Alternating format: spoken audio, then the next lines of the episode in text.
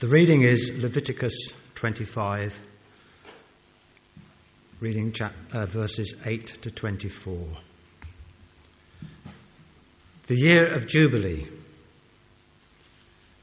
Count seven Sabbath years, seven times seven years, so that the seven Sabbath years amount to a period of 49 years. Then sound the trumpet everywhere on the tenth day of the seventh month. On the day of atonement, sound the trumpet throughout your land. Consecrate the fiftieth year and proclaim liberty throughout the land to all its inhabitants. It shall be a jubilee for you. Each of you is to return to your family property and to your own clan. The fiftieth year shall be a jubilee for you. Do not sow and do not reap what grows of itself, or harvest the untended vines. For it is a jubilee, and is to be holy for you.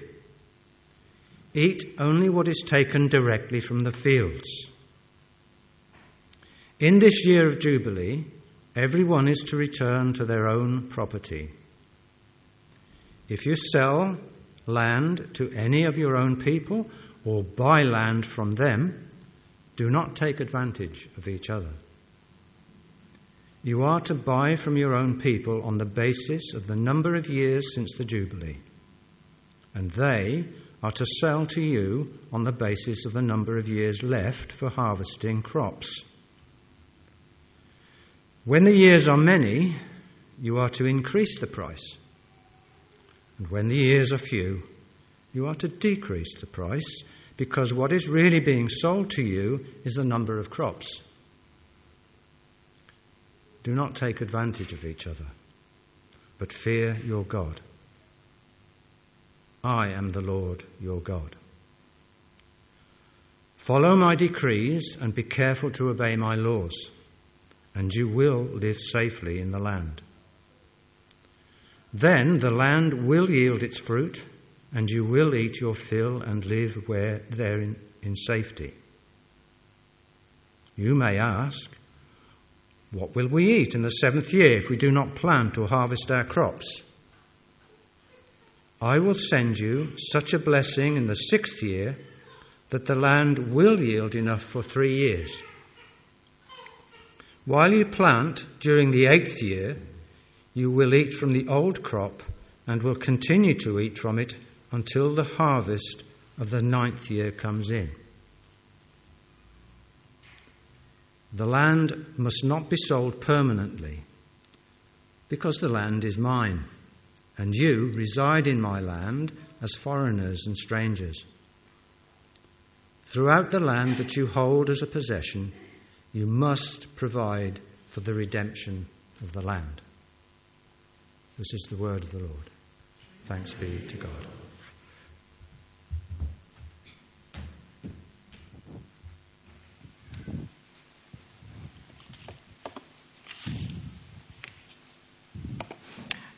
I'll open with a prayer. Heavenly Father, we thank you for this passage and pray that you would speak to us through your word by your Holy Spirit, and that my words would be your words, and that you would challenge and encourage us as you see fit. In Jesus' name, Amen. So, for those of you who don't already know me, as Tom said, I'm Paloma.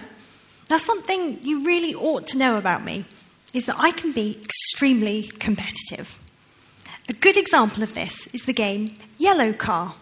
By a quick show of hands, has anyone heard of the game Yellow Car before? Yep, definitely some avid players out there. If you haven't, the premise is very simple. When you're on a car journey, you score points for, for spotting yellow cars. But being as competitive as I am, it doesn't just stop there. My good friend Kat, who's a student in this church, she and I have engaged in a lifelong battle we started about a month ago and it's going to go on for the rest of our lives. We've got a full set of rules, we've got very strict guidelines about which shades of yellow do and don't count. We keep score on an app on my phone, and I'd just like to set the record straight. It's currently 37.30 to me, so that's wonderful. There's a particular instance of the game that I'm still quite upset about. Kat managed to spot about three yellow cars in quick succession while I was on the phone to my dad giving directions. Now, I didn't think it would be appropriate to shout yellow car down the phone to my dad, so Kat scored the points. It felt very unfair. And in that moment, I was really tempted to just hit the reset button on my phone, delete the score, and start all over again. But I haven't, don't worry. I've discovered over the years that my competitive streak runs in the family. Most arguments in the Vince family household are caused by this board. It's got so bad that we've been banned from playing Monopoly except once a year at Christmas. For anyone unfamiliar with Monopoly, it's fairly simple. The aim is to collect as much property as you can as you travel around the board. You build houses and huge hotels, and you slowly extort vast sums of rent until your fellow players are forced into bankruptcy. Great. Now, I'm not particularly good at Monopoly, and if you combine this with my competitiveness, I'm not an ideal opponent. I played last Christmas with my brother, and I was doing really poorly. About half an hour into the game, all I had was Old Kent Road and one of the light blues. My brother, at this point, had both the dark blues, with several houses, the yellows, and hotels on the oranges. And a fun fact for you the orange properties in Monopoly are actually statistically the best properties to have. See, I'm competitive, I look these things up.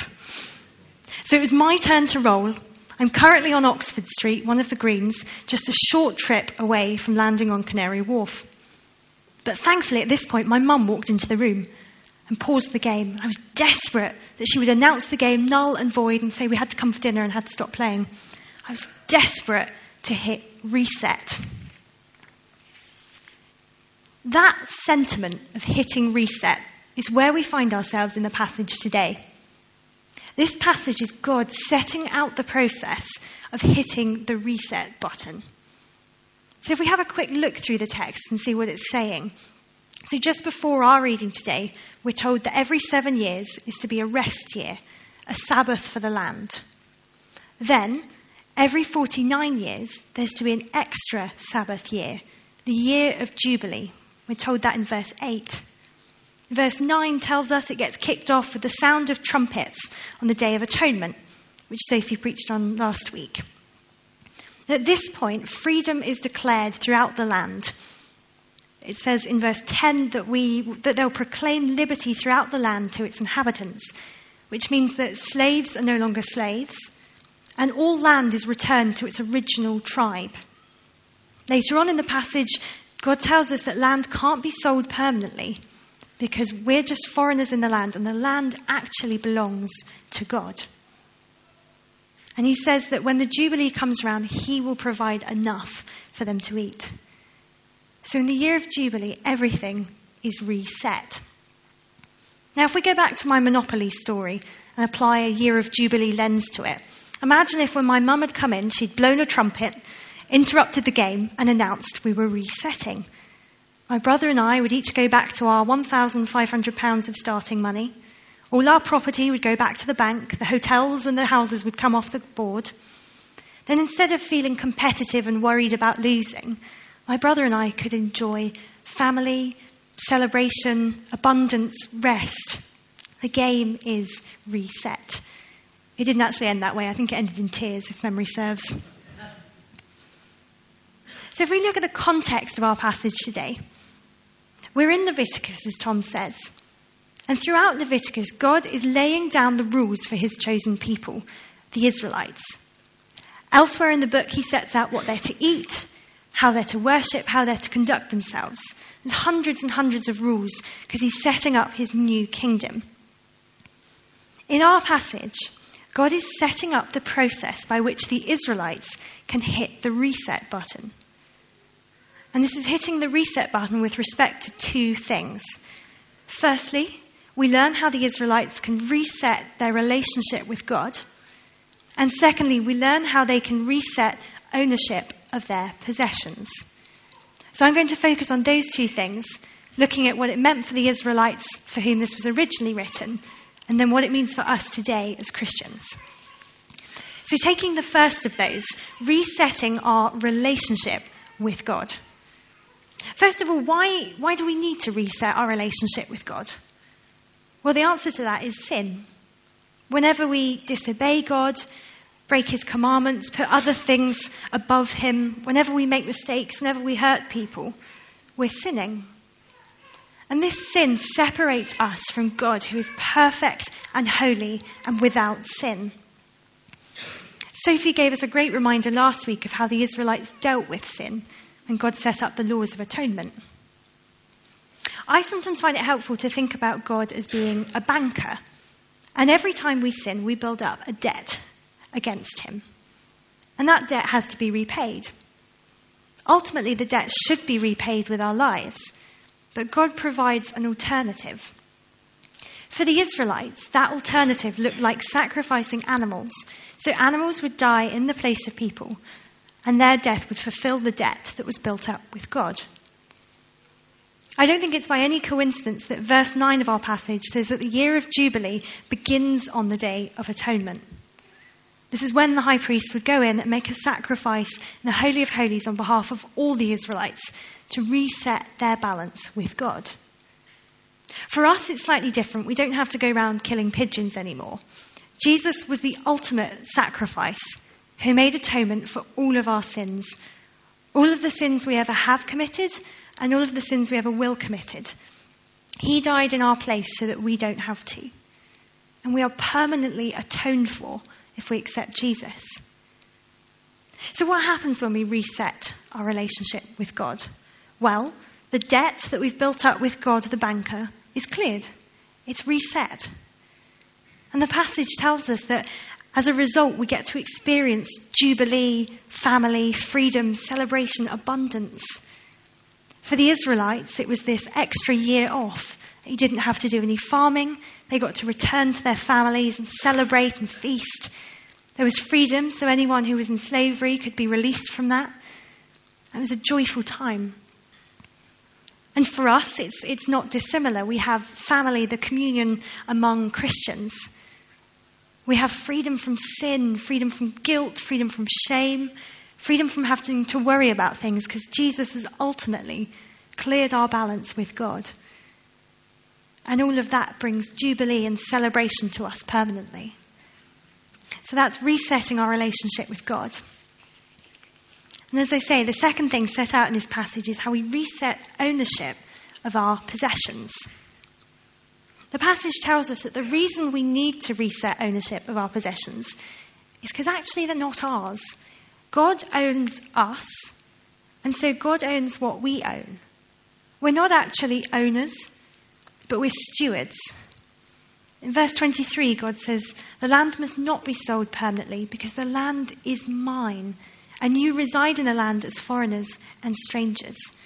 God is the owner of us and our possessions. We're just looking after them for Him.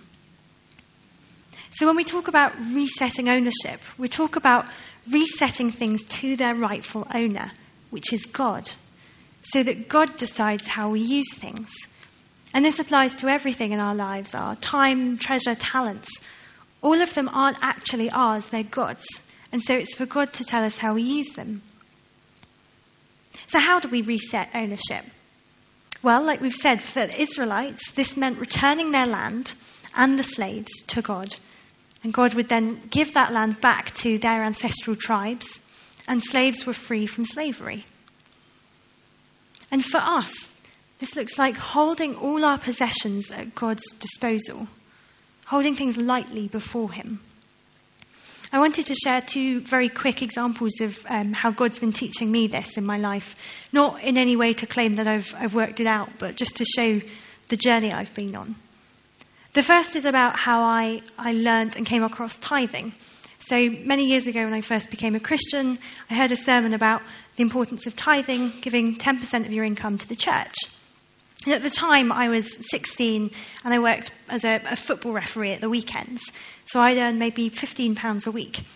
But each week, when I came home from my football game, I'd put £1.50 in a little jar and I'd collect it up over the weeks and months and then stick it in an envelope and bring it to church.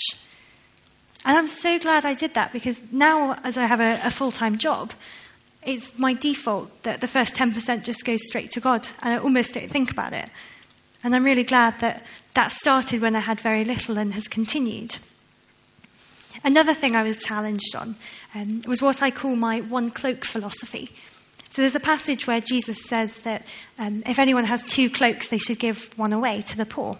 So occasionally I'll, I'll go into my wardrobe and have a bit of a cull. And for every two pairs of jeans or two jumpers I might have, I'll say, okay, I'm going to give one of those to a charity shop or to someone in need. And as I say, none of this is about saying I've got it right, but these are just examples in my life of where God has showed me that my, my jeans, my income, they're not actually mine, they're His. And when, as and when He calls me to, to give those or to release them, we must obey. It's not about ticking a box or giving the most, but it's about learning to live in a permanent sense of impermanence with our possessions, permanent sense of impermanence. It's about resetting our view of our possessions. They're no longer ours, but they're God's and it's for Him to tell us how to use them. And I think when we begin to reset ownership of our possessions, we find that fullness of jubilee that we described. I've talked about Jesus' atonement being permanent. And yet we, we live in the tension between these impermanent possessions we hold, but this permanent God who loves us, this permanent relationship with Him.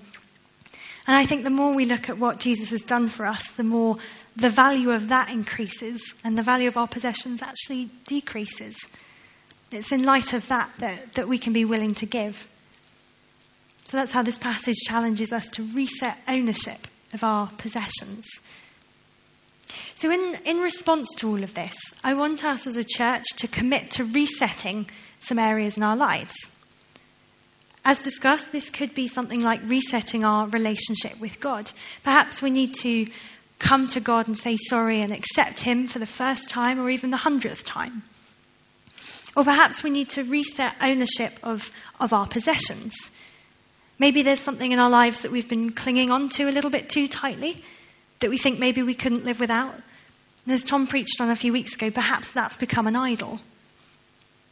Perhaps there's something among your time, treasure, and talents that you feel God is saying that you should give that up and we've heard from, from Lucy today and from Tom about the Besom appeal that there's lots of different areas of need. And perhaps God's calling us to respond to an area of need by releasing something. So, what we're going to do in a minute is I'm going to ask each of you to write something down on a piece of paper, which you'll find at the end of the rows. And what we want to do is to write down something that you're committing to reset. So it could be, as I say, a possession that you're going to commit to give up, or an attitude change you're going to commit to. Once you've written it down, I'd like you to fold it up and then take it to one of the washing lines either side of church and peg it up. And you can see the ones from the nine o'clock service already. And the reason we're pegging these up is so that collectively as a church we can hold ourselves accountable to doing this. So when you've done the thing you've committed to do in the coming weeks, I'd love you to take that down from the washing line. And the fact that they're still there, that will prompt us all that we need to, to reset things in our lives. Um, so I'm going to pray, and then if you could do that, that's great. And there's spare bits and pieces up the front. Heavenly Father, thank you for the incredible richness of what you've given us through Jesus. Thank you that because of his eternal sacrifice, um, we have permanent atonement with you, and we can live in a state of permanent jubilee. Um, would you speak to us now and challenge us on where you want us to reset things? Um, and I pray it would all be to your glory. In Jesus' name, amen.